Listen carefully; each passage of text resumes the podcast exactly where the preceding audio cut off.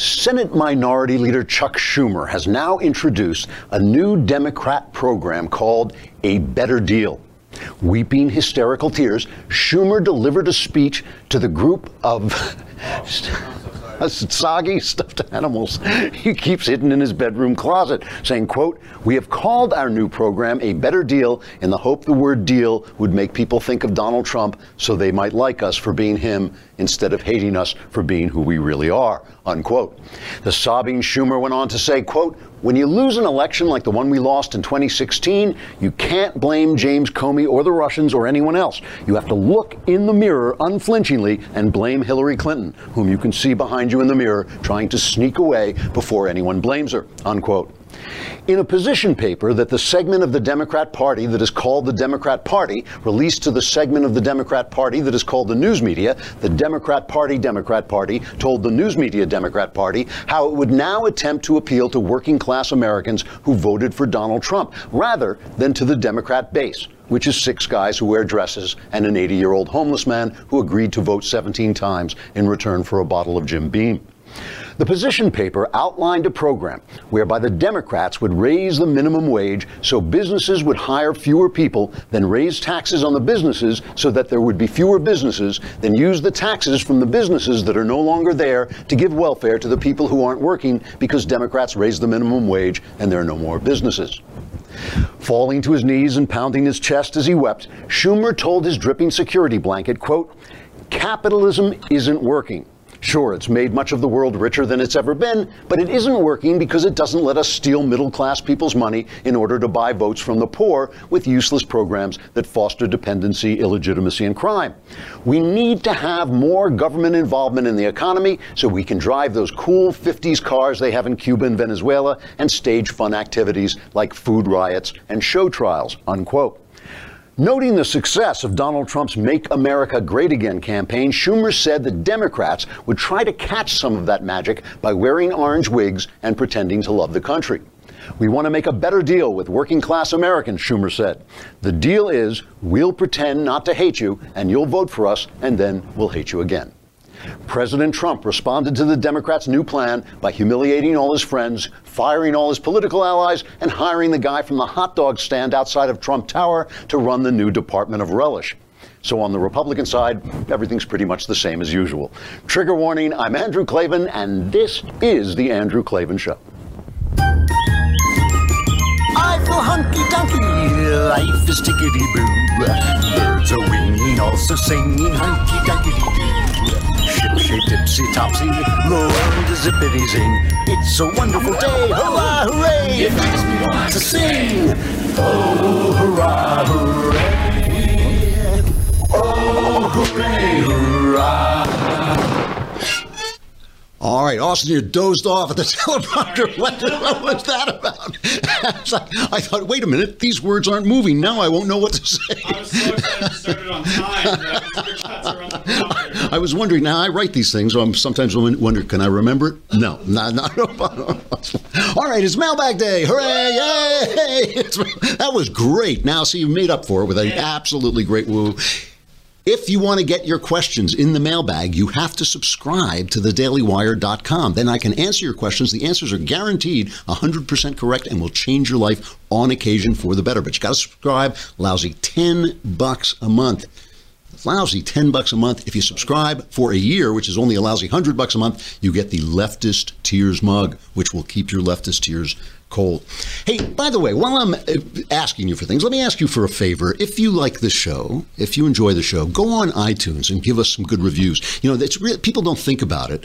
They, I get a lot of really nice letters. You send me nice letters, and it's embarrassing for me to write back in your letters and say, you know, put in a good review on iTunes. So I'll just do it here and just embarrass myself here. Uh, it- it's true. It's true for my books as well. The Great Good Thing. If you liked it, go on Amazon and give it a good review. They really help. It really promotes promotes the show. So I have to talking speaking of my books, I have to say I was speaking I was thinking about watching the incredible it was just an incredible Shakespearean drama taking place in Washington DC. And I was thinking about a book I wrote called Empire of Lies, which is one of my favorites of my books and I a book that I felt got it, it did well. It, it sold okay, but it it it got it kind of ignored. It was an openly conservative book, and the book I'd written before, uh, when people didn't know I was a conservative, got something like 300 major reviews. 300 rev- reviews in 300 major venues. This book got one review in a major venue, and I was called a right wing crackpot. Okay, and I thought the, the problem with it is I think the book is really good. I think you know I think it's a really complex book. It is not just blindly conservative. It's about a conservative, but it talks about his problems. But it's called Empire of Lies because there's an exchange in it where he goes and he talks to a college student, and the college student explains to him why people get destroyed when they stand up against the left wing machine. And the kid says to him, There are a lot of powerful people who believe things that aren't true. Things like one culture is as good as another, or there's no such thing as good and evil. You only have to think about those statements for two minutes to see that they can't possibly be true. But these powerful people think they should be true, and they think they'll seem to be true if no one is allowed to say that they're not true. So they attack anyone who says that they're not true. They call him names, they demand apologies from him, they make his life a misery. So it's like the emperor's new clothes, but instead of clothes, it's the emperor's lies. And in an empire of lies, only a crazy man would speak the truth, and crazy people do crazy things. The powerful people don't destroy the crazy people for saying that their false ideas are false. They destroy them for doing something crazy. But you have to be crazy to say their false ideas are false because if you do, they'll destroy you. So, so that is what I couldn't help thinking this about Donald Trump. You know, Donald Trump, the thing that people love about Donald Trump is that he just said the words that we were dying to hear, that we're being told we couldn't say. Islam is associated with terror. How hard is that? It was in front of everybody's eyes, and they were telling us there was virtue in lying about it. Not just not just that we should lie about it, but that it was virtue. It was good to lie about it. People, criminals, were coming in from Mexico. We know that all Mexican people aren't criminals. That they're not criminals because they're Mexicans. But we know that people who break the law tend to be criminals. And when they broke into the country, some of these people were criminal people. And if you go into a California prison, a lot of these people are Hispanic, you know, and that's what was happening. And he said the thing that people didn't like. They didn't like their laws being violated. He just came out and said he called Hillary a crook. You know, that was it. But in order to do that, in order to violate, and remember, you know, again and again and again, the people saying this is the end of Trump's career. Oh my gosh, this is the end. And we kept saying, and people kept saying, no, this is what we like. We like this. I mean, it's the reason why he swept all those more stately statesmen who were running against him away is because we recognize, people recognize, and I shouldn't say we because at that point I didn't, but people recognized that this guy was a bull in a china shop of lies, and all the china was lies, and he was breaking it, and people liked that. But but it entails a certain kind of wild hair in the guy that I think, you know, sometimes sometimes is great and sometimes threatens what he's trying to do. And yesterday was just so dramatic. We were talking about this a little yesterday. It was part of what we were talking about that Trump learns stuff and he's learning how to be president. And part of being president is holding the Republican senators and congressmen's feet to the fire and saying to the people, using the bully pulpit of the presidency to say to people, these guys promised you and promised you and promised you, and now they're not going to do it. And all they were trying to get is a vote to continue debate on health care in, in, the Senate, to open debate on health care in the Senate. So John McCain, I mean, you can't make this stuff up. John McCain, who is in Arizona because he's got a brain tumor, right? And he's got this big, they had to take a blood clot out, so he's got this big scar on his face. He comes flying back to cast the vote for a bill he doesn't even like. He says he will not vote for it as it is, but he comes flying back. And essentially, he makes the speech, and talk about Shakespeare, right? The guy, the Senate, the institution of Congress, was leveled by Barack Obama by polarizing the country the way Obama did. The guy was supposed to bring the country together by making putting the Republicans in a position where he would not negotiate with them and he would negotiate and then pull the rug out from under their feet. The only thing they could do was oppose him. And now the Democrats are fighting back, you know, turn around is fair play. Now all the Democrats will do is obstruct and oppose. There's no conversation between what used to be this collegial body. The the people people, the partisans, the people on the far left and the far right, always would get furious at the Senate because they would negotiate. They would say, "You're re- reaching across the aisle. You're negotiating with the enemy," you know. And that, but that was the collegial Senate. That's how they got things done. That's gone. So here is this 80-year-old McCain standing in the ruin of this institution that he loved, and it's leveled. And it's just, if you picture it, it's really just like you know pillars lying on their side and dust everywhere, whole you know light coming in through the broken ceiling. And he makes this speech, this sad speech, where he calls on them to be the Senate that he knew again. So here, let's let's play a couple of clips of this because it really was something. Let's let's start with uh, clip number six. Our system doesn't depend on our nobility. It accounts for our imperfections and gives us an order to our individual strivings that has helped make ours the most powerful and prosperous society on earth. It is our responsibility to preserve that. And even when it requires us to do something less satisfying than winning, even when we must give a little to get a little, even when our efforts manage just three yards in a cloud of dust while critics on both sides denounce us for timidity, for our failure to triumph. I hope we can again rely on humility, on our need to cooperate, on our dependence on each other, to learn how to trust each other again, and by so doing better, serve the people who elected us. Stop listening to the bombastic loudmouths on the radio and television and the internet. To hell with them.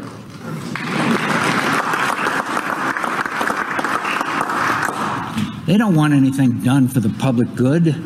Our incapacity is their livelihood. So, the thing that I find so touching about this, and uh, listen, I have plenty of you know problems with John McCain. He has always genuinely annoyed me as a politician, but. I, I say this; it's it's rude to say it. I know we're supposed to say he's fighting. Can he's he's probably dying. You know, he's probably dying. He's a tough guy. He knows the score. He knows that like like he's up against something where he's got some.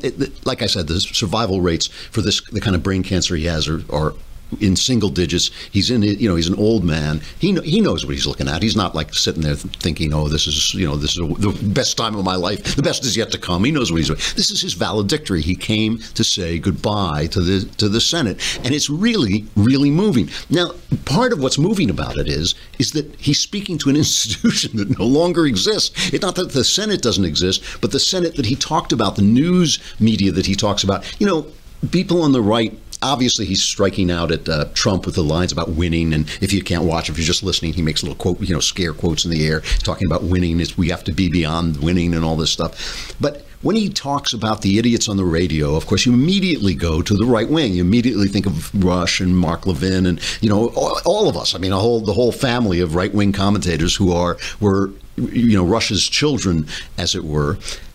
But what he doesn't understand is is that the front page of the New York Times is exactly the same. They're fighting back against the front page of the New York Times, which is just as biased. Look, I, I, don't, I do not pretend when you come here you are getting an objective version of the news. You're getting my version of the news. Rush does not pretend that he is giving you all the news that's fit to print. He is giving you the Rush Limbaugh version of the news. Same with Sean Hannity. The New York Times lies. They pretend that their front page is all the news that's fit to print. They say it right there, but it is just as biased as Rush, just as biased as Hannity, and worse because those guys are honestly giving you their opinion, and the Times is pretending it's the news. So that's what's you know it's out of date to sit and strike out at Rush, to sit and strike out at Sean or any of these guys. You know that when you have a new you know McCain has always played to the New York Times. He's always wanted the New York Times to like him. So that landscape that he's talking about, he's standing in the ruin of it and making this farewell speech to an institution that's gone. And that when he he calls out for civility,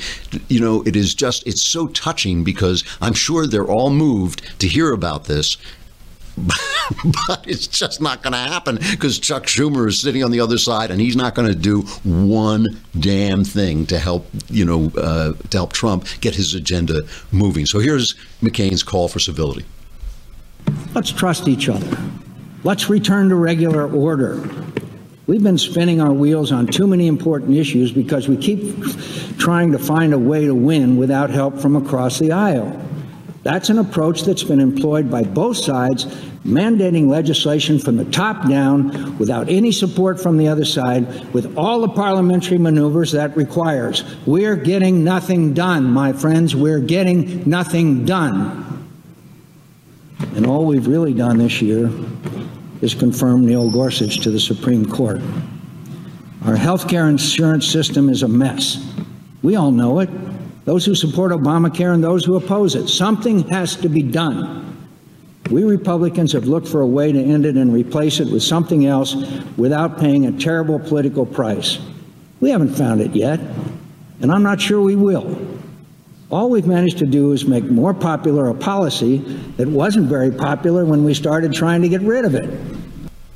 So he comes, this ailing, you know, probably dying senator, comes to make this valedictory speech, flies in, and through hook and by crook, they get together 50 votes and they get this thing out there. And of course, Mike Pence casts the deciding vote. I mean, you can't, like I said, you can't make this stuff up. It's a tremendous, even though later on in the day they voted down, they lost a, a vote. That was, they never expected to win it on a repeal and replace. But but even so, this is a tremendous victory for Trump, a tremendous, uh, you know, uh, confirmation of what I was saying that he is learning how to do this president thing. That this is the important thing that he does. It's not about you know tweeting. It's not about anything like that. But this is the important stuff he does. He wins. Trump wins, and then and then, like a character in Shakespeare, his character flaws threaten his own victory. We'll talk about that in a minute, but I got to say goodbye to Facebook and YouTube, where you've been watching video for free. You can come over to thedailywire.com and hear the rest of the show. And for a lousy 10 bucks a month, you can just watch the whole show and you don't have to be cast out like this into the exterior darkness where there is great weeping and gnashing of teeth. Come over to thedailywire.com.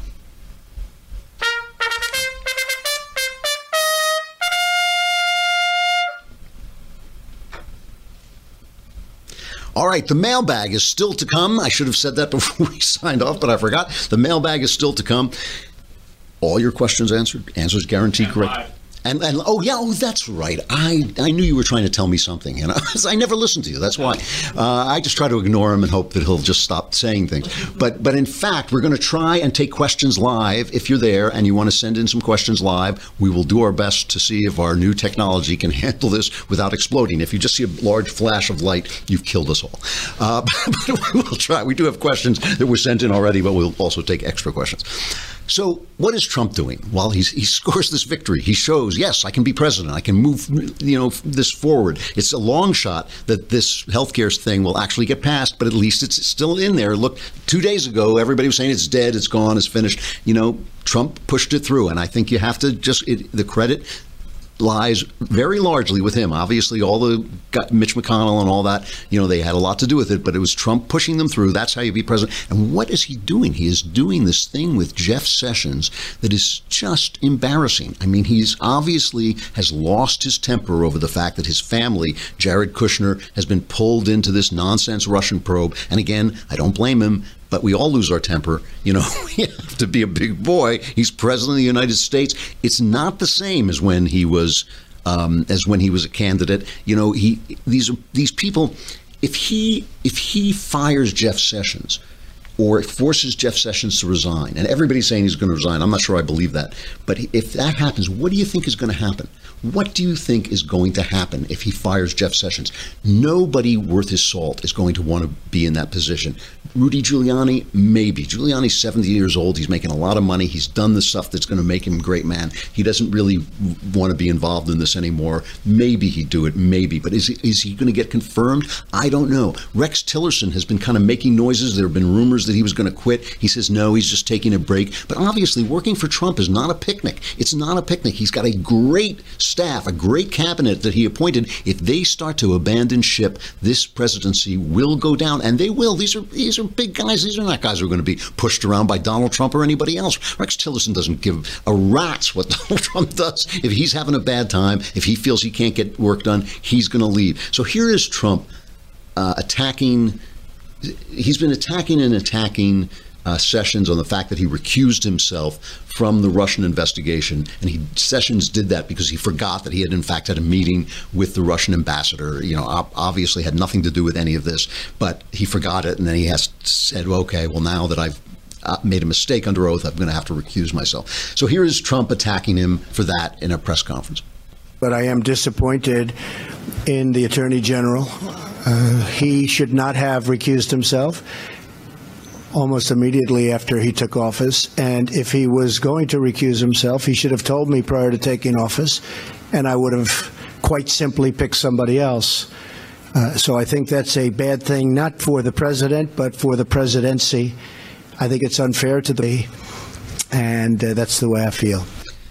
You know, he said this thing in, to, in an interview with the Wall Street Journal. I mean, everybody points out that Jeff Sessions was an early Trump he signed on to the campaign early. He was faithful to Trump when Trump got in trouble with that, you know, uh, entertainment type tape, whatever it was, where he talked about grabbing women. You know, Sessions stood up for him, stayed in there, formed a lot of his policy. Trump said this in an interview with the Wall Street Journal. He said, you know, he said Sessions was senator from Alabama. I had 40,000 people at a rally in Alabama. Sessions looks at 40,000 people and he probably says, What do I have to lose? And he endorsed me. So it's not like a great loyal thing about the endorsement. I'm very disappointed in Jeff Sessions. That's a crappy thing to say. You know, it is, I mean, it's typical of Trump. It is typical of his, of nasty Trump when Trump is being nasty. But this is a guy who did support him. This is not the opposition. This is not going after Hillary. And this is the other thing he, you know, he says he, after saying he didn't want to go after Hillary, which would not be a good idea. I know a lot of people want to see Hillary in prison. Not a happy thing for a democracy to have its candidates go to prison, whether you think it's she deserves it or not. I think she does deserve it. I think she does deserve it. I don't want to see her go to prison. And and now he's attacking Sessions for not cracking down on the leaks, which, by the way, Sessions says he's doing. You know, Sessions is doing a lot of this stuff. He just, you know, the AG doesn't always announce what he's doing, but now he has to announce it so that Trump can hear it. It's being done. But here he is attacking the leaks. I want the Attorney General to be much tougher on the leaks from intelligence agencies, which are leaking like rarely have they ever leaked before at a very important level. These are intelligence agencies. We cannot have that happen. Uh, you know many of my views in addition to that, but I think that's one of the very important things that they have to get on with. Uh, I told you before, I'm very disappointed, Attorney General, uh, but we will see what happens. Time will tell. Time will tell. So I just I just find this heartbreaking, you know, that that as he is getting better at his job, he is also, you know, at, like a Shakespeare character, he is also, you know, um, cannot. There's things that he can't change about himself, and that he doesn't really realize that this is not the way the president should treat the attorney general. And again, forget about whether you think he's right or not. Forget about whether you think Sessions is good, doing a good job or not. This is not what he should be focusing. He shouldn't be distracting the the Senate shouldn't be giving the Senate an excuse not to vote on the health care bill. The Senate says, "Oh, there's so much drama in the White House, we can't focus." You know, these guys, these guys, it's natural for them not to want to take political chances. They've, he's got to be hurting them every minute, not talking about this stuff. What really touches me about this also is that Trump was in Ohio and did this rally in Ohio. And, you know, it was the usual Trump stuff. I'm not going to play cuts from that, but I have to read this piece from Salena Zito at the New York Post, who did something that none of these reporters ever do. She went to Ohio. You know, she actually said, she "Is there a place between New York and LA?" I thought it was just a black hole.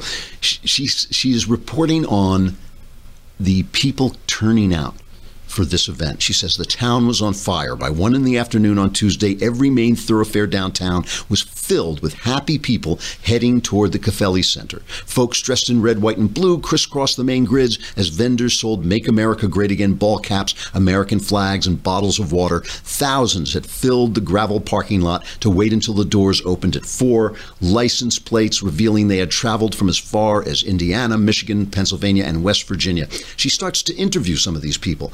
I am very pre- uh, happy. He talks to Donald Scourin, a retired Youngstown police officer who drove his green pickup truck up and down Champion Street with a wooden Trump Pence sign straddling the bed of the truck. He says, I am very happy with the president's performance so far. He has set the exact tone I was looking for, although I'll be honest, I wish he didn't tweet all of the time, but that is hardly anything to complain about. Scourin said he is encouraged by reading about Trump's constant meetings with industry leaders as well as union and trade members. We have a president, this is the Scourin talking again, we have a president invested in trying to navigate between the people who create jobs and the men and women doing the jobs and how repealing regulations help both. Six months after Donald Trump was in- inaugurated as 45th president, he received a hero's welcome on in this town. The advance ticket requests of over 20,000 had exceeded the 6,000 seat capacity. This, I mean, this this is amazing. Okay, this is after eight years of listening to. You know, I, I'm going to tell you which mentally ill child should use which bathroom in your little neighborhood. Okay, so here is Dave Torrance, another interview. He's black. He says he gets his fair share of criticism from folks when they find out whom he supports. He got more when he told them he was driving to see Trump in person at a rally. He's, the man says, they don't understand why I think he is doing okay. They don't think because I am black that I should support him. I am polite about it, but I tell them that politics isn't about color, it's about accomplishments, and I think Trump is doing the right things. He finds them refreshing. He says, I don't care for the hatred directed towards him or the people who supported him. There have been plenty of presidents I did not vote for, but I always want them to be successful so that our country is successful. It's the voice of America you're listening to, and they're waiting for this. They, they're sick and tired of the, the Russian garbage. They're sick and tired of the hatred he's getting from the press, and they love that this guy is their voice. He is speaking for them. You know, he went to this uh, Boy Scout jamboree thing and gave this speech, and it was.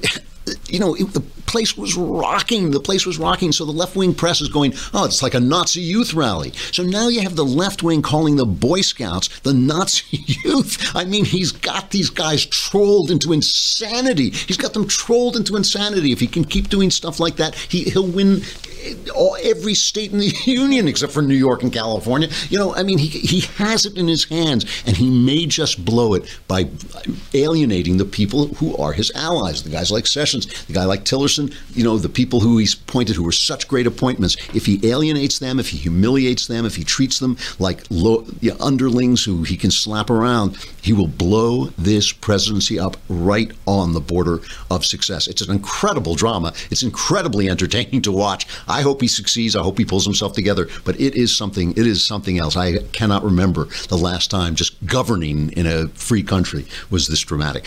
The mailbag. There, there she is. All right. Um, let's see. From uh, Rafe Adler, Big King Klavan. I see the should be old King Klavan. I see the world as containing absolute good and evil, but I don't understand the view that good is in charge. Why isn't the universe a battle between good and evil, truth being a neutral absolute power instead of an all-powerful and good God? Wow, that is, I think, uh, Manichaeism. I think that's called, and it is a, uh, a heresy. And so, I'm sorry, Rafe, we have to burn you at the stake. Uh, that is, I, that's part of the uh, mailbag I didn't include. You know that we do solve your problems, but if you commit heresy, we have to kill you. So that you know, it's, it's risky. All right, I will. It, it is the answer to that question is of course complicated, and I'm probably not the best per. I mean, I'm a thr- thriller writer. I'm not a theologian. I'm not a philosopher. I'm just a barefoot teller of tales. But I will try and answer this question. You, know, first, let me say this. When we talk about religion nowadays, it's very uh, offensive when they say, oh, you know, to the left, politics is a religion, global warming, climate change is a religion. What we mean by that is it's irrational. Our religion, the Christian religion, and I would say this is true of the Jewish religion, is not irrational at all. Our faith is faith that our logic will be true, that our logic, that human logic can describe the world. So men, much of this stuff has been reasoned out by people over centuries, and our faith is that just because we can't see it, it doesn't mean that our logic doesn't hold, so it's reasonable. The world can't be divided. The Manichean uh, if that's what, if I'm right, if that's what it's called, um, heresy cannot be true. The world cannot be divided equally between good and evil because of what good is, because of the nature, of the definition of the word good and the definition of the word evil. Good is in everything is the highest attainment of the essence of something. So, the highest attainment of the essence of what it means to be a man is to unite with God. That would be his purpose, his cause, his good. That would be his good. Take take morality out of it for just a minute. Just take uh, take a circle let's say everybody in this room draws a circle. Jess draws her probably excellent and attractive circle. Austin draws, you know, something we can barely recognize as a circle. I draw a circle. They're different colors and all this stuff. None of them is the perfect circle. Even if my computer draws a circle, it will not be a perfect circle. There'll be something wrong with it. But we all know there is a perfect circle. We have it in our heads. We all know these, no matter how badly we draw those circles, we all know they're supposed to be circles, and we all know that they are part of what Plato would call this form of a perfect circle. That is the good. It is trying to attain the good. There, there is a good circle. These circles get good as they attain that perfection. There is no worst circle. There only is a circle that doesn't exist, right? I mean, you, if, if it has some form close to a circle, it has some good in it. Okay, that is the way you have to think about these things. Okay, so being itself, existence itself is like that. The ultimate existence, the ultimate existence is the good, right? That is what it is, the fulfillment of the good. There is no the highest being, the highest being is the good being, not just because he's the highest, but because it is the nature of goodness to be the f- absolute fulfillment of being. Okay, I hope I'm making. Does this? Am I making sense? Okay, good. There is no absolute evil person. Even Satan, even Satan is a fallen angel. He is a broken good thing. Even Satan, in like if you read Paradise Lost, he suffers in his evil because there's still something in him that knows the good. There is nothing, and then there is bad, and then going up the level to good. And that's why the Manichaean heresy is wrong. That's why we're not in a you know truth is not just um, empty. It is there is a good, an ultimate good, and that ultimate good is the ultimate being, and the ultimate being is the ultimate intelligence, and that is God. That's my answer. I hope that made sense. It's like it's, I feel like you know I feel like we have. I'll bring a philosopher on in a few weeks, and uh, we'll we'll talk to him about it. But uh, that's that's as, as good as I can do. All right. Um, Supreme Overlord Klavan, as a Christian, I often think of Ephesians 4:1, where Paul urges followers of Christ to live a life worthy of the calling you have received. Though I accept my salvation through Christ, I often struggle with what it means to be a good person and live a worthy life. What are your thoughts on this? Thanks for all you do, Luke. Uh, we all do, of course. We all struggle with not only knowing the good, but doing the good once we know it. Uh, Paul himself struggled with it and said the good that he wanted to do, he didn't do, and the bad that he didn't want to do, he did do. That's the nature of being a sinful creature just try and remember this. The word the name satan if i'm getting this right means accuser. It is the accuser. He is the accuser. Satan is the one who is in your head when you are tormenting yourself with guilt. Guilt is like pain. It's there for a purpose. It's there to let you know that something is wrong so fix it. You cut yourself right and you say oh I, that hurt. What's wrong? Oh i've cut my finger. You don't then sit there and say ooh the pain. Ah the pain. I think i'll just sit here and think about the pain. I'll live with the pain you fix your finger, right? You don't think, you don't like hold yourself accountable to the pain. You don't live with the pain forever.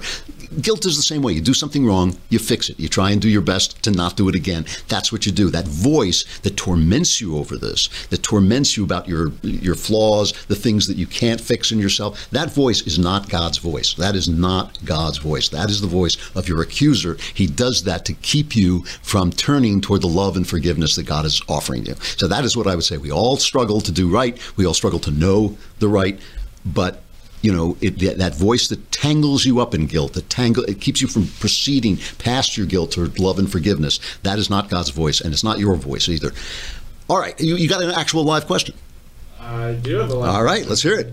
Uh, from Jeremiah. All right, Oh, Klavan, live forever. I appreciate it. Thank you. Um, we know that you're a gamer. Yep. Have you ever tried an escape room? Ah, you know, first of all, I've only recently, about a month or maybe two months ago, I heard of about escape rooms. Now, I'm a little bit torn about this, okay? I, I will tell you why. I love games and I love escape, right? I, I think escape movies are some of my favorite movies, like The Great Escape, one of my favorite movies. I love anything where I, I write these stories. I mean, you write these stories where these guys get in impossible situations. Can they get out? And I always love that Hitchcock scene where the guy is surrounded in a theater and then he shouts fire and everybody panics. And that's how he gets past, you know, every door and all this stuff. Love that stuff. I, I, I don't when I'm playing games, I don't like intense pressure. I mean, I live I, I live with a lot of pressure, which I accept, and I'm pretty good under pressure actually. But I don't like it in, as when I'm playing, you know. And sometimes even when we play party games and things get too competitive, I think like, do I need this? You know, I mean, I have a lot of competition and pressure in my life, so I'm I'm a little bit torn about it. I'm not actually sure I want to do it. I'm not sure I'd have as as much fun, but I kind of love the idea of it. And I've played I've played the iPad games uh, where, that have those escape things, and, and I have enjoyed them. So I may do it yet. It does sound kind of fun, I got to admit. Uh, all right, let's do one more, and then we'll move on to stuff I like. Um, from Max, dear Mr. Klavan, I am an aspiring novelist who is also a religious conservative. I want to give up. No, I'm, I want to, and inevitably do, incorporate themes which correspond with my beliefs into my writing. My question is since popular art has become a vehicle for the delivery of leftist ideology, can novels with more right wing ideas and messages still sell? Thanks, Max.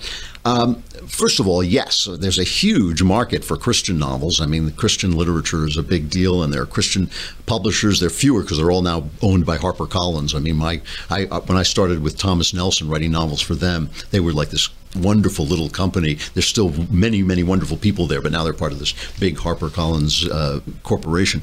But you know, the novel business is a tough business. I, I love it. I love doing it. I love being in it but it is a tough business. And obviously, if you are in keeping with the left wing, um, the left wing prejudices of the mainstream publishing industry, you will have a way forward. But there's still, it is better than TV and better, much better than the movies. There's still many different voices there that you can get into. So yeah, I would not, I would not give up on that account. I mean, obviously, you don't want to be preachy. You don't want to be like selling this stuff. You want to tell a story and let the story tell its tell put your have your values in it. Uh, but that but that is not a reason not to do it. I mean, it's just it's a tough business. It is a tough business, and that will maybe add to the toughness. But like, it still can be done. All right, let's move on to stuff I like. Um, and, you know, I, I'm, I want to do, instead of just recommending stuff this week, I really did get off in this thought yesterday. We were talking about Borges and talking about this idea that we're in a crisis of ideas, and conservatism has to, even if we come back into the in the future with a new conservatism, it is going to be different simply because of the time that it's in. It's not going to be 1950s. The 1950s are not coming back. Nothing comes back. Everything changes. The change continues all the time. Edmund Burke talked about this that you want to change in keeping with your traditions, you want to change in keeping with the things that are essential, essentially and always true. But we have deviated from the path. There's no question about it. And what I want to just point out is, is this deviation has been going on for centuries. And there, one of two ways this can go the the, uh, the reason I'm, I'm, returning to something I used to talk about it when the show began. I guess it's almost two years now since the show began. In Jeremy Boring, the God King of the Daily Wire, we started in his pool house, uh, broadcasting out of his pool house. Now we have these fabulous studios and all this, but we started just doing it with a mic in his uh, in his pool house. And at that time, I talked a lot about Hamlet, and Hamlet is, is really interesting. I believe that Hamlet is Shakespeare's reaction to the Reformation. Always, people always say that Shakespeare was not a religious writer. I don't believe that at all. I've done whole shows about how I think he was a religious writer, but it doesn't make any sense that a writer of Shakespeare's genius was living during the time of this Reformation where people were being burned at the stake for their beliefs and people were being killed and arrested for reading the Bible in their native language and stuff like that. It doesn't make sense that he wouldn't write about that, that that wouldn't inform the way he thinks. And one of the things, Hamlet is the story of a man, it's, it's based on an, another play, play called Hamlet, in which a guy is told uh, the his father's ghost comes and says, I was murdered. You have to avenge my murder. And Hamlet goes and avenges his murder. We don't have that play, but we know that's what it was about. Shakespeare writes a play in which the ghost comes to Hamlet and says, You have to avenge my murder. And, and Hamlet goes, Well, how do I know that this is really a ghost? How do I know that this was really murder? How do I know that this was I'm supposed to? He can't make up his mind. Well, why? What happened? And one of the things about Hamlet is he goes to school in Wittenberg in Germany even though the play takes place before the Reformation, takes place in some dark, you know, backward time, Shakespeare never cared about that. He never cared about anachronism, and he went to he goes to school in Wittenberg, which is where the Reformation began. It's where Martin Luther na- nailed his 95 Theses up on the cathedral door. So I believe that this is Shakespeare saying this play is about what happens when the monopoly on truth that is owned by the church, when the authority of absolute truth that we had in the church disappears, what happens? How do you make up your mind? How do you know it's true? Now you're just living out of your own head. How can you know where the truth lies? And in this famous speech, this is Mel Gibson, in a great movie. He cut the he cut a four-hour play down to an hour and a half, and it really works. And it's one of the best Hamlet's performances I've ever seen. Uh, Mel Gibson talks about the fact that his mood changes everything. The very nature of the world seems to change with his mood. So here's this speech. I have of late, but wherefore I know not, lost all my mirth, forgone all custom of exercises. And indeed, it goes so heavily with my disposition that this goodly frame, the earth, seems to me a sterile promontory. This most excellent canopy, the air, look you. This brave o'erhanging firmament. This majestical roof fretted with golden fire. Why, it appeareth nothing to me but a foul and pestilent congregation of vapors. What a piece of work is a man. How noble in reason. How infinite in faculties. In form and moving, how express and admirable. In action, how like an angel. In apprehension, how like a god. The beauty of the world. The paragon of animals. And yet to me, what is this quintessence of dust? Man delights not me. No. Nor woman neither, though by your smiling, you seem to say so.